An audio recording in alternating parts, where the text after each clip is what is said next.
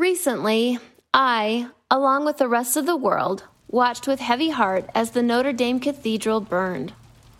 Sadly, I've never visited the historical building, been to France, or even traveled to Europe, but I've always thought that one day I'd have my photo taken in its iconic shadow. I've been intrigued by Notre Dame since my senior year of high school when I was introduced to its intricate architecture during an art history class, where it instantly became a favorite. And not just because of the flying buttresses. A flying buttress is an exterior masonry structure. Is typically an arch or a series of arches, and they help to oppose the lateral thrust of a larger arch or a vault. Basically, they are arches that help hold up the walls of larger arches. And while they look really cool and were vital for the structural integrity of many Gothic cathedrals, it's that name, flying buttresses, that get most kids' attention during class. Walk into any classroom of teenagers and announce that they will be discussing the importance of the flying buttress and just see what happens. Hilarity will ensue. Trust me, I know because years after the giggling through my art history class, I became the teacher introducing flying buttresses to a class full of high school students. I vividly remember one such lesson about the notorious architecture of the Cathedral of Notre Dame.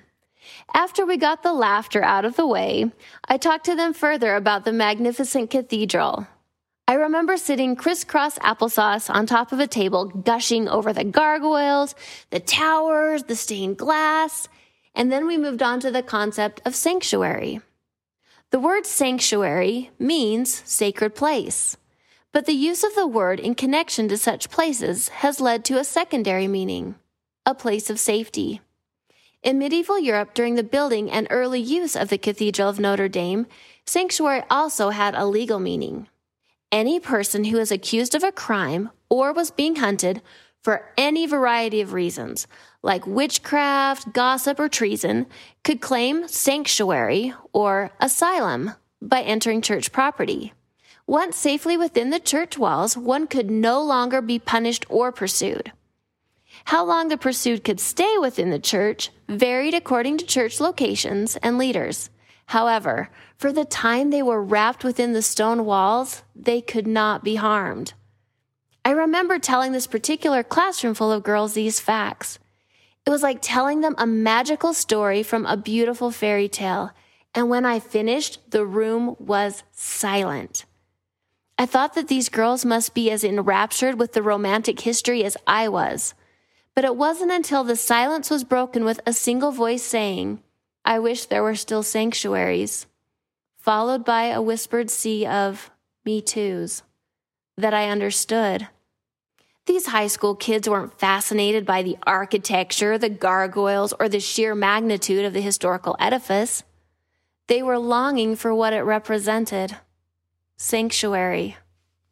At the time this occurred, I was a very young 22 year old teaching art full time at a lockdown high school facility for what were then called troubled teens.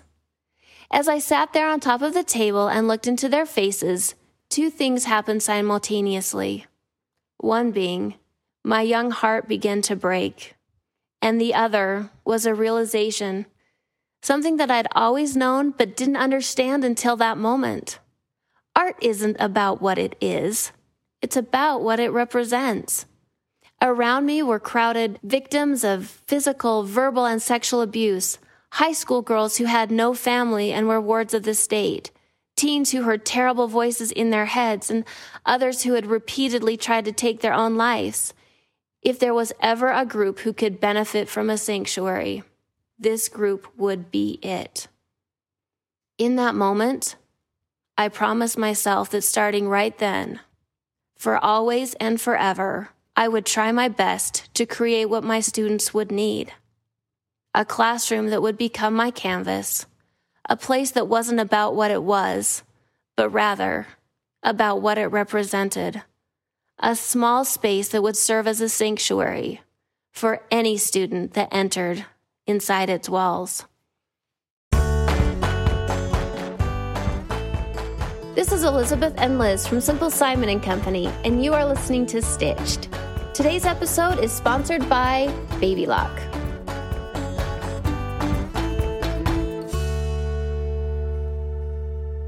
Much like patchwork quilting, embroidery also tells the stories of the people who created each piece. Tales of joy or sorrows, prosperity or famine, and contentment or frustration are sewn into each item. And one can tell simply by the material and stitching employed in each project true stories of grief, thrift, devotion, patience, or even great wealth. Although the basic stitches of embroidery are few, the variations and combinations created by them are countless. The running stitch, the satin stitch, the cross stitch, couching.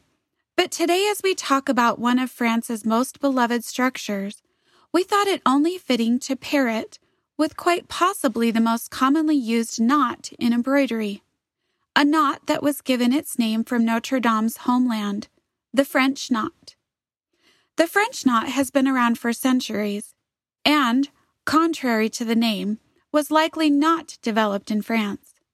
Rather, similar knots can be seen in historical work around the world, such as in the intricate silk robes of China, the bright handiwork of Brazil, and the beautiful quilts of Persia.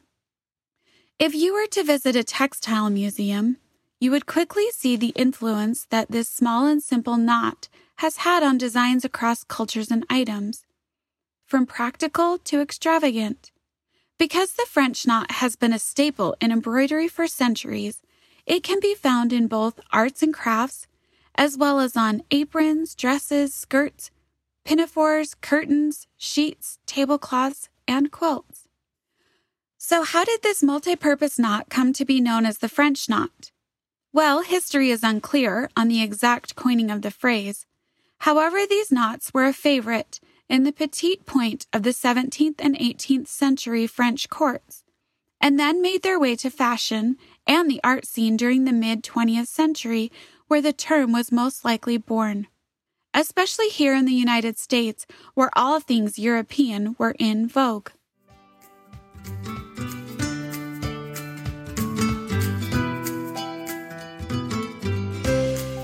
Today's episode is sponsored by Baby Lock. Baby Lock's new genuine collection features sewing machines that start at just $99. Whether you're interested in sewing, quilting, serging, or home decor, there's a genuine collection machine that's perfect for you. Last week, I was visiting one of our local shops and was able to see one of the new genuine collection machines called the Zest in action. I was impressed by its simple design, and I think it would make a perfect starter machine for sewists of any age. To learn more about this new line of machines, just visit babylock.com backslash genuine. That's babylock.com backslash genuine. Now, back to our story. A French knot is an embroidery technique in which thread is knotted around itself while stitching to create three dimensional pearl shaped dots. These dots can then be sprinkled across fabric like confetti, sewn together in clusters, used as filler, or stitched into lines. They are also commonly seen combined with other stitches to create the center of flowers or eyes on dolls.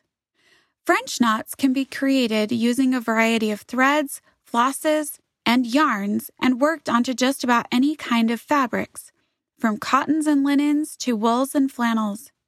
And the size of each knot can be easily adjusted by either wrapping the thread around the needle more times or increasing the number of strands you are stitching with. There are a variety of ways to make French knots, and everyone seems to have a favorite method but essentially a French knot is made by looping threads several times around a needle before inserting it back into the fabric in a very close proximity to where it exited the fabric. This results in a small tight knot that, as you know, adds a nubby texture and decoration to a variety of fabric based projects. Now, before we go on, we have to admit that French knots often have a bad reputation for being difficult to create. Some of the complaints in creating them include the fact that they are impossible to untie and in many cases need to be cut out if not properly placed. At times, thread can become tangled while being pulled. Whole knots can pop through to the back side of the fabric, and knots can be inconsistent, meaning tied too loosely, too tightly, or just plain lopsided. However, with practice and a few helpful tips, you will find that they can actually be quite a simple way to add a little pop to any of your projects once you get the hang of it. Some good rules of thumb for creating French knots include only wrapping the thread around your needle two times, leaving a space of one to two fibers from the exit point when re entering your needle to act as a bridge or an anchor. This will help prevent those knots from popping through to the back side of your fabric. Watch the tension as you pull your thread. Pulling too tightly results in tiny knots, while holding on too loosely will create loose or irregular knots. Slow down. Pulling too quickly can result in tangled thread. Try using a milliner's needle. And finally, practice, practice, and practice. It isn't hard to see why the French knot has become a staple stitch throughout the centuries. Its classic understated shape and design complements just about any project. And we don't see it losing its most used place of honor in the decorative stitch category anytime soon. I love the structure of Gothic cathedrals with their naves, transepts, choirs, and ambulatories. I love the meanings that are built into their very literal design. I love the vaults and the towers the stone and the stained glass and the sculptures. But most of all, I love what it taught me that day as a very young teacher who needed some insight. After teaching art for several years, I moved on to public junior high, where I enjoyed my time as a special ed teacher. And I remember sitting there in my classroom one day, cross legged on the floor during lunch. My room was packed with kids eating and talking and having races with my hermit crabs across the table. It was an ordinary day, but I felt tired and I just wanted a few minutes of quiet. I thought about kicking the usual crowd back out into the halls. And then I caught sight of a small picture I cut from a calendar of the Cathedral of Notre Dame, and I remembered. It's not about what it is the noise, the chaos, the laughter. It's about what it represents a safe place to hang out, away from the crowd a place where you're always welcomed and loved, a sanctuary. And I said a silent prayer of gratitude for the lesson and for the much needed reminder and for the luxury of being able to afford a group of awkward, gangly, ridiculously stinky junior high kids four square walls of safety.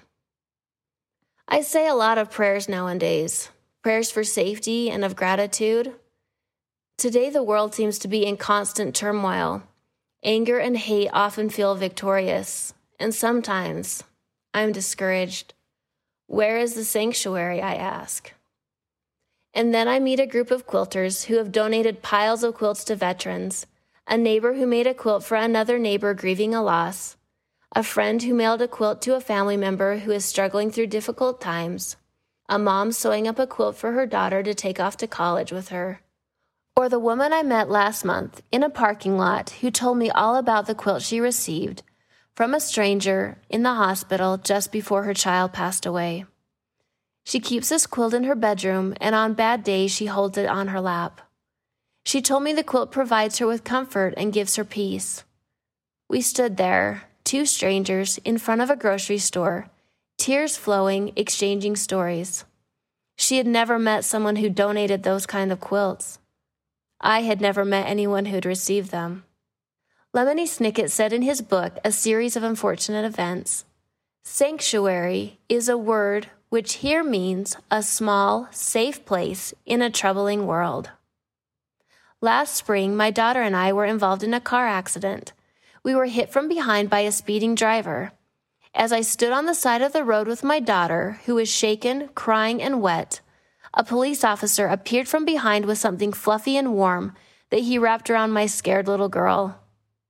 It was a quilt, donated to the police for such a time. And just like that, my daughter was provided with a small, safe place in a troubling world.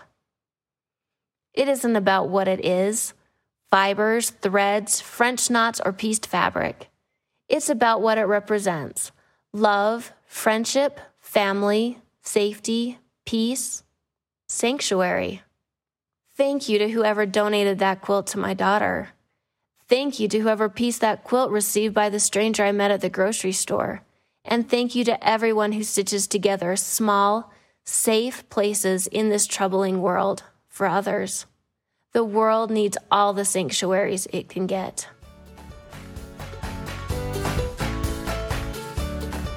For more stories, projects, and quilt tutorials, visit us over at www.simplesimonandco.com, where you can find scores of quilting patterns and inspiration. Thanks for listening, and if you have a minute, please leave us a comment or a review, especially if you're listening on iTunes. It only takes a few clicks, but it helps us out a lot. Now, stay tuned for I've Got a Notion.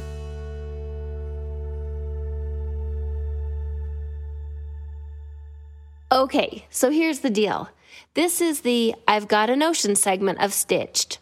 You know, that few minutes at the end of an episode where we tell you all about how pinking shears work or why women in the Middle Ages kept tomato pincushions on their fireplace mantels. But today, today I'm changing things up a bit. In last week's episode, It Takes a Hive, Elizabeth talked about her dad keeping bees, and we shared the history of quilting bees.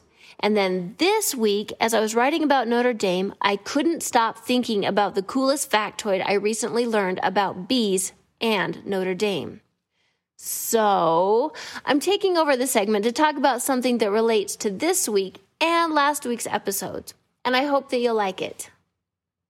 Did you know that aside from everything else, the 5,000 gargoyles, the priceless paintings, and the 13 million people that visit the cathedral every year, that on top of Notre Dame, there are also a series of beehives? It's true. Notre Dame is home to over 180,000 bees.